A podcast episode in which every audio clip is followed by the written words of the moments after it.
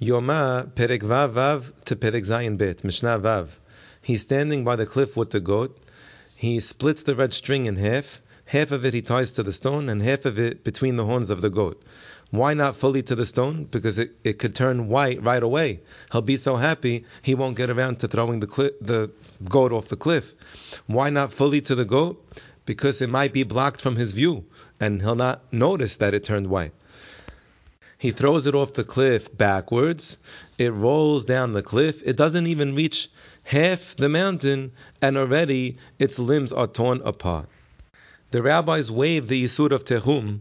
They're not going to make him hang out there for the remainder of Kippur, because when it gets dark, he would be scared to walk through the desert to get home.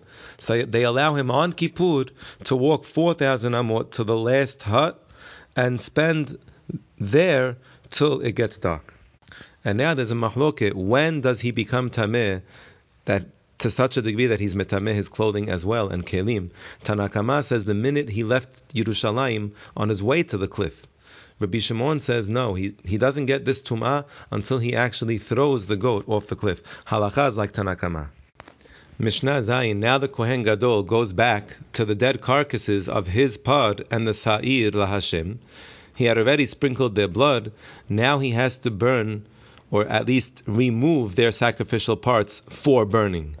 So he makes an incision in the body of these two animals, and he takes out the sacrificial parts, and he puts them into a keli sharet, a large bowl, that was a keli sharet, in order that later on they will be burned on the Mizbeach HaChison.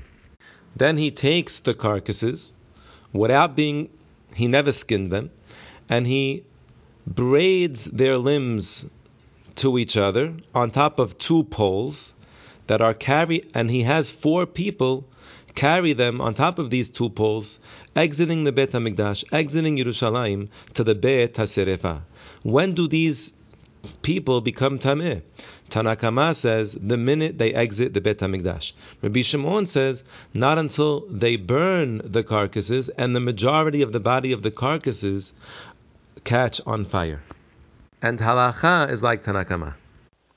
Mishnah Ched, the Kohen Gadol cannot continue the Avodah of Kippur until he knows that the Sa'ir reached the midbar. Tanna Kamma holds he has to know that it reached the cliff of the midbar. And how would he know? There were these different intervals where they would pile up stones, and the one closest to the cliff would climb up on top of those stones and notice that the goat reached the cliff, and he would wave a flag. And then somebody else would climb the next pile of stones, climb up and wave his flag, until finally somebody waved the flag close enough to the Mikdash, and that's how they found out.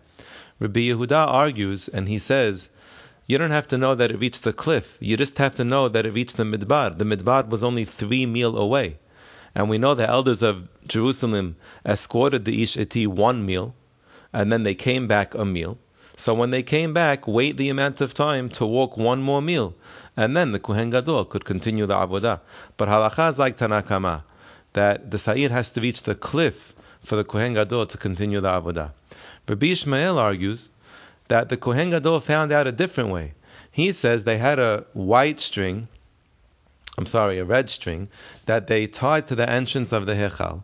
And when the Sa'ir reached the Midbar, the red string turned white. But Tanakaman and Rabbi Yehuda say, you can't rely on that, because you're relying on a nis. So that's why they say, we had the other ways of finding out. Perek Zayin Aleph, the Kohen Gadol then entered the Ezrat Nashim in order to read the Torah for the people. If he wants to read in the Bigdei Kehunah, he can, but he doesn't have to, because reading from the Sefer is not an Avodah. So if he wants, he could wear his own personal white robe. The Shamosh hands the Sefer to the Gabai. The Gabai hands it to the Sagan Kohen. And Sagan Kohen hands it to the Kohen Gadol. This shows honor to the Kohen Gadol. When he sees the Sefer entering, he stands up, he receives the Sefer, and then he reads it standing. And he reads from 3 different places. First, the Haremot, which talks about the Avodah of Kippur. Then, at the end, while the Turgeman is saying the last Pasuk in Aramaic, he quickly scrolls to Ach Be'Asur and he reads about where the Torah tells you not to work and that you have to fast on Kippur, then he rolls the Sefer Torah closed, puts it against his chest, and he tells the people, more than what I just read to you is written in this book. And then he goes ahead and he reads from Sefer Bamidbar by heart about the korbanot Musaf. And besides Asher B'Harbano, which he said before reading, he says 8 berachot after reading. 1, Asher Natan Lanu, Baruchata Hashem, Noten HaTorah. 2, Reseh, and it concludes Baruchata Hashem, She'otechal lebadecha b'yiran ha'avod. 3, Modim, which ends Hatov Shemcha Olcha Na'el Hodot. 4, Salach Lanu, which ends Baruchata Hashem, Mohel Avonot Amo Yisrael B'Rahamim. 5, that the Shekhinah should stay in the Mikdash, Baruch Ata Hashem, Shochen B'Siyon. 6, for the salvation of Am Yisrael and that they should be under their king, and then Baruch Ata Hashem, HaBocher B'Amo Yisrael. 7, a blessing for the Kohanim, that God should favor their sacrifices and bless them, Baruch Ata Hashem, Asher Bahar B'Zaro Shel Aharon.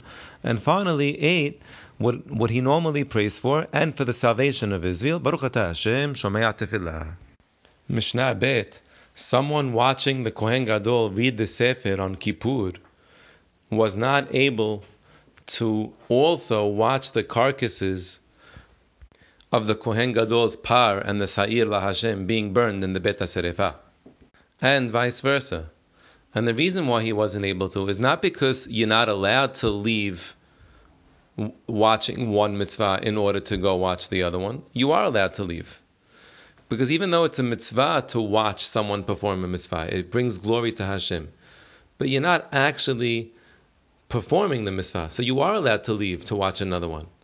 But the reason why they didn't watch both is just because the distance was so far, and both things were happening at the same time. The Kohen Gadol was reading at the same time that the carcasses were being burned. So it was impossible to run and actually be able to watch both.